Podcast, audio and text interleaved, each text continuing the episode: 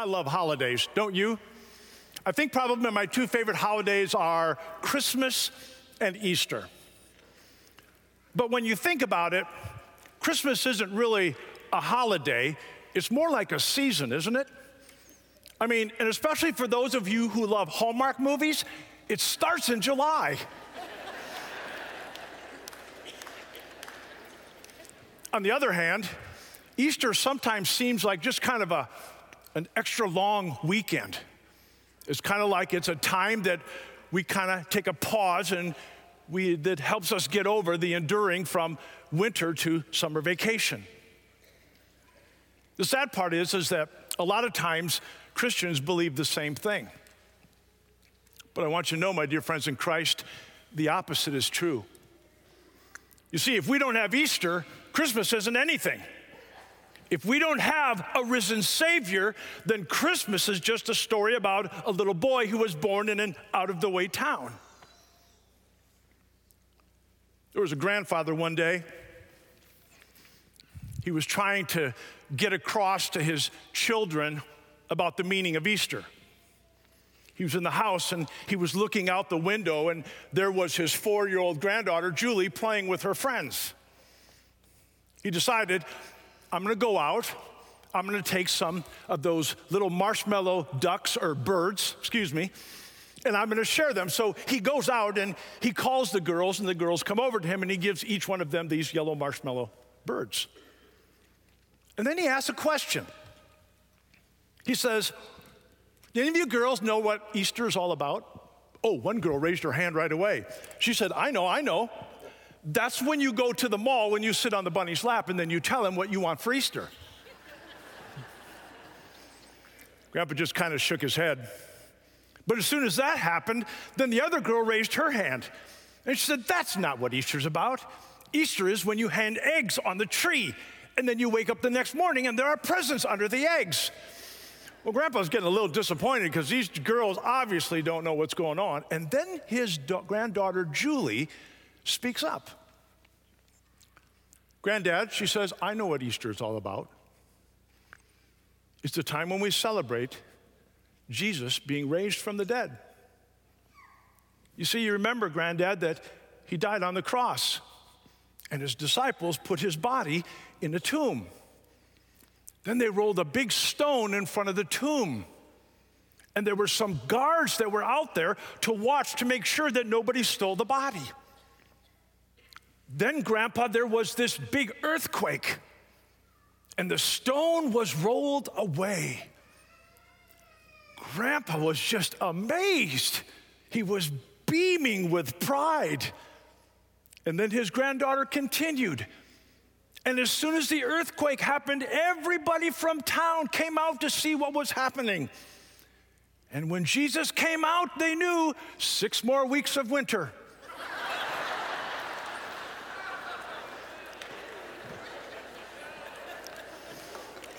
Stand with me out of respect for God's word.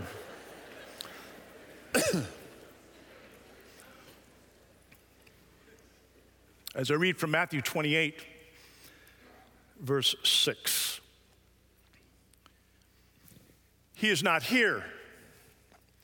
He has risen just as he said. Come and see the place where he lay. This is God's word for God's people. Let's pray together.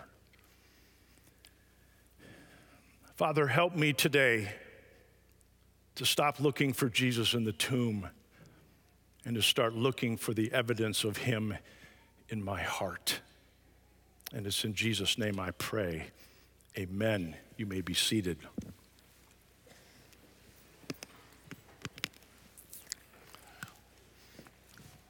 Well, for some of you, if you don't know, you've probably figured out that Easter is the Super Bowl of the Christian faith, isn't it? This is the day that we celebrate the resurrection of our Lord and Savior Jesus Christ. And we celebrate it because he was dead and now he's alive. And the good news of that is this because Jesus lives, all those who call on the name of Jesus will live also. Amen? Now, there may be some of you here today that may say, whoa, whoa, whoa, time out, Pastor Bob.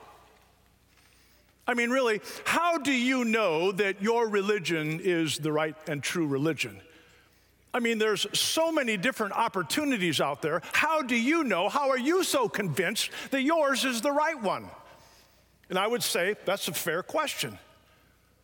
And you might continue with, after all, Pastor Bob, don't all religions eventually lead to the right to the same place? To that, I would say no. Not all religions lead to the same place. In fact, the risen Savior says that there's only one way to heaven, and He's the way. Well, maybe we should take a look at this for just a moment this morning. How do you know that that's true? Well, humor me for a little bit and let's take a walk. I want you to know that it is Jesus who sets us apart from all of the religions in the world.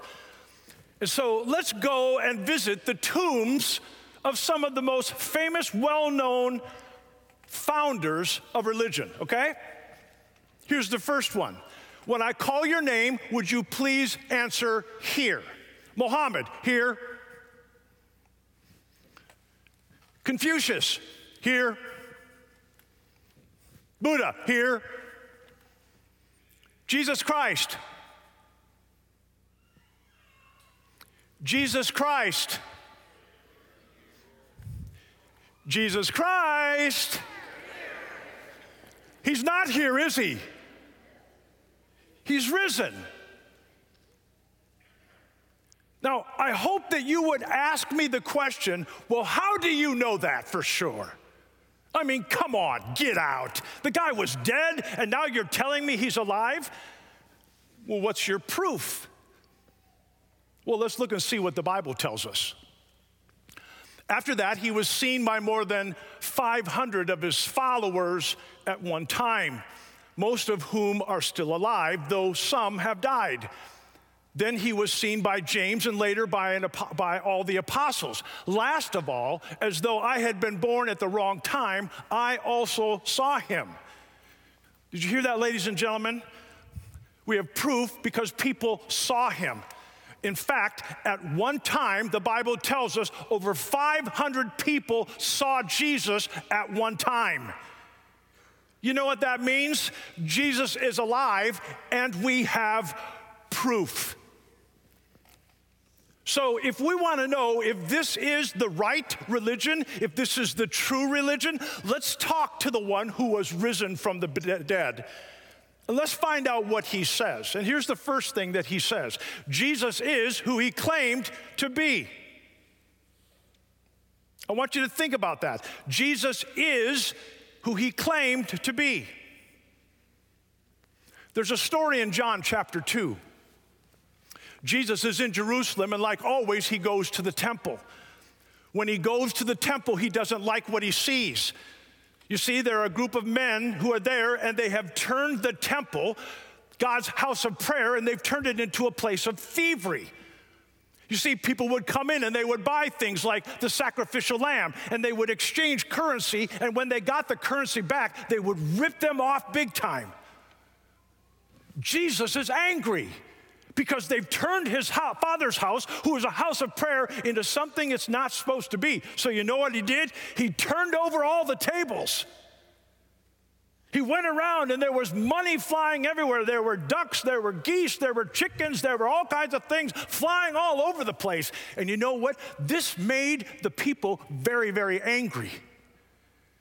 In fact, there was a group of men that pushed back against Jesus. And you know what they said to him? They said, By what authority do you do what you're doing? You want to know what Jesus said? Let's look in the Bible. All right, Jesus replied, Destroy this temple, and in three days I will raise it up. Did you hear what Jesus just said? Jesus said this I am God and my resurrection will prove it. A little bit later, Jesus was with all of his disciples. And they're really sad, and they're sad because Jesus is getting ready to leave them. And so he says to them these words Trust in me, trust in you trust in God, trust in me. In my Father's house are many rooms. If it were not so, I would have told you. I need you to know I'm going to prepare a place for you. And if I go to prepare a place for you, I will come back so that you can be where I am. And then Thomas, who just wants to make sure and leave no doubt, raises his hand. Jesus calls on him Thomas. And Thomas asks the question that everybody was thinking, but were afraid to ask. And he says, No, we don't know where you're going. And how do we get there? Now, listen to what Jesus' response to him is this Jesus told him, I am the way, the truth, and the life. No one comes to the Father except through me. Jesus did not say, I'm one of many ways, did he? He said, I am the way. So, my dear friends, if you believe that there are many ways to the Father, to heaven, the Bible tells you, no, that's not right. There is only one way to the Father, and it's through Jesus Christ the Son.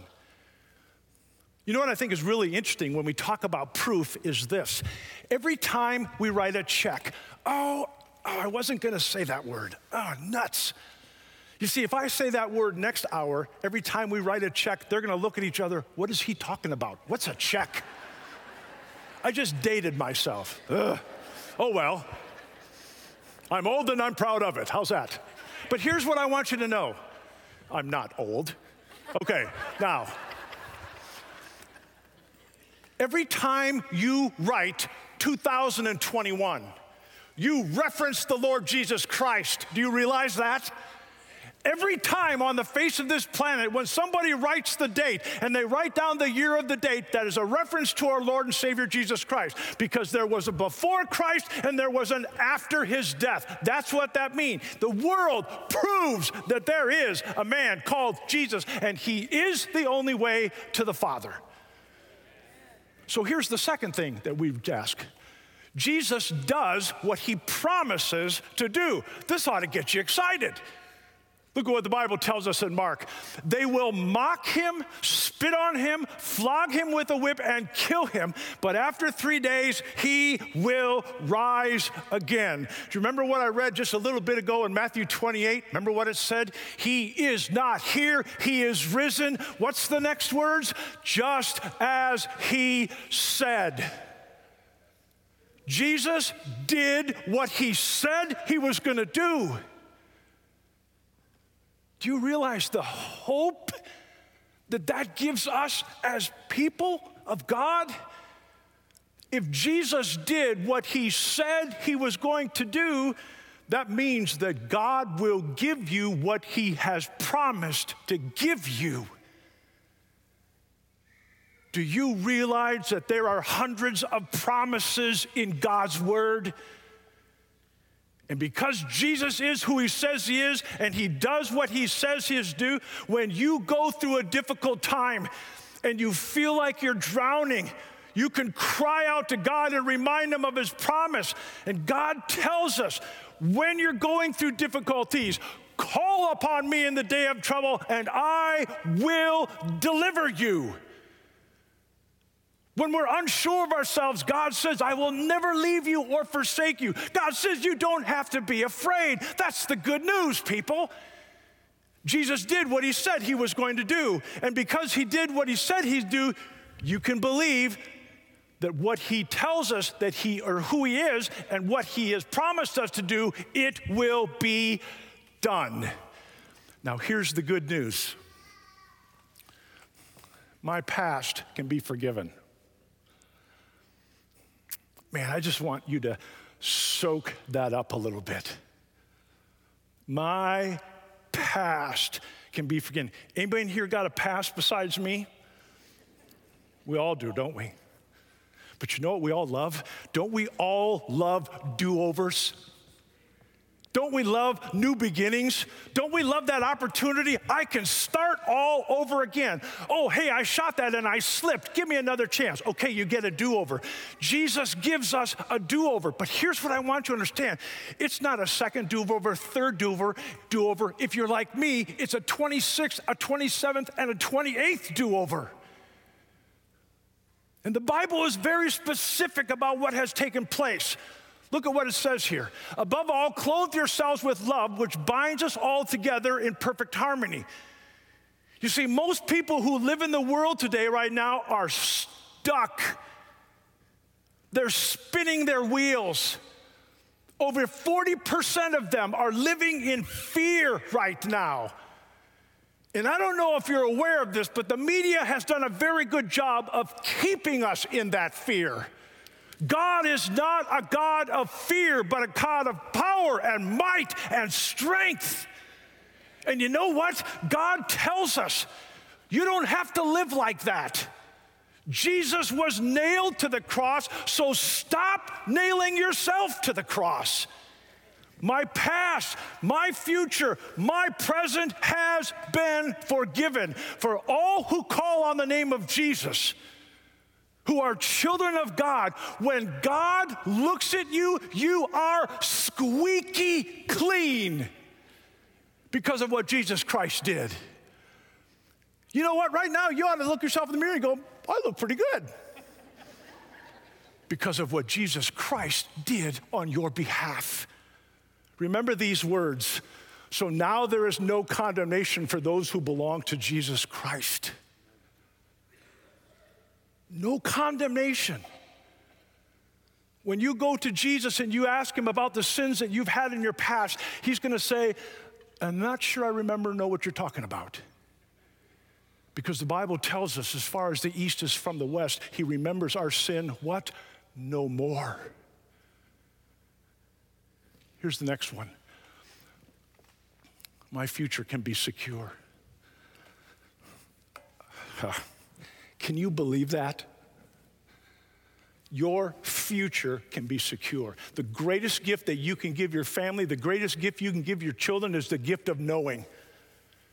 Now, I know we don't like to talk about death very much, but I'm going to talk about death just a little bit.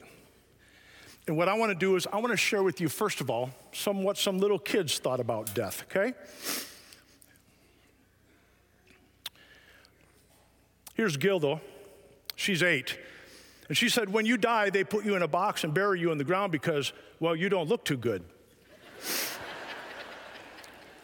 Stephanie, age nine, said, Doctors help you so you won't die until you pay their bill.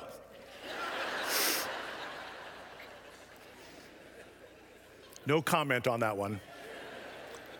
Marcia, age nine, said, When you die, you don't have to do homework in heaven unless your teacher happens to be there too.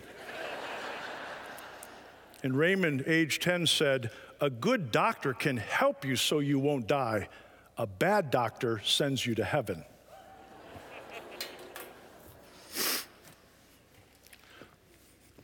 One of the things that we all know is this we're all going to die, aren't we? The death rate is 100%. Every one of us here at some point in time in this life will take our last breath. And I don't want you to be afraid. Because you see, Jesus has defeated the last enemy, and the last enemy is death. You can know beyond a shadow of a doubt where you are going. You know what I love about the Bible? The Bible is so real. And here's what I mean there's a man in the Bible by, by, the name of Job, and he asked a very important question. It's the same question that we ask. Here it is If someone dies, will they live again? What a great question. If someone dies, will they live again? I want you to think of a time when you stood at the casket of a loved one. Maybe it was a spouse Maybe it was just recently. As you gazed upon that loved one that is in the casket, do you remember the feelings that came over you? I know there's sorrow. I know there's disappointment. But I hope there's not hopelessness or fear or the feeling of being defeated. You know why? Because Jesus is raised from the dead. He tells us that if we confess with our mouth that Jesus is Lord and believe in our heart that God raised him from the dead, we will be saved. And so the difference, my friends, is this when I look at the casket of a loved one, you know what I always think? I'll see you later. This is not goodbye, it means I'll see you later. And the Bible says it's only for a little while. Two years ago, at this time, I was in the Holy Lands. I remember when we got to the garden tomb where Jesus was said to have risen from the dead. I remember as I got close to there, I just stood there and I was just like,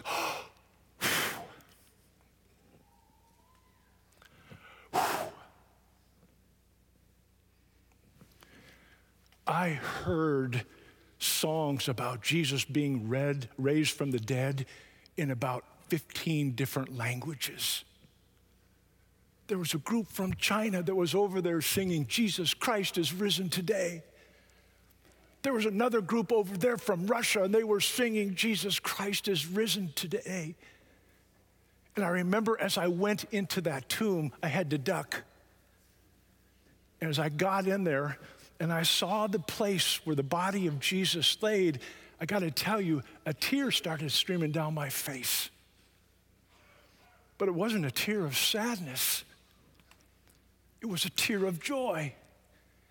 And the joy came not because of what I saw, the joy came because of what I didn't see. And I didn't see my Lord and Savior, Jesus Christ. As I walked out of the tomb, when you walk out of the tomb and you look to the right, there's a sign right there. You know what the sign says? He is not here he is risen just as he said. My dear friends in Christ, he is risen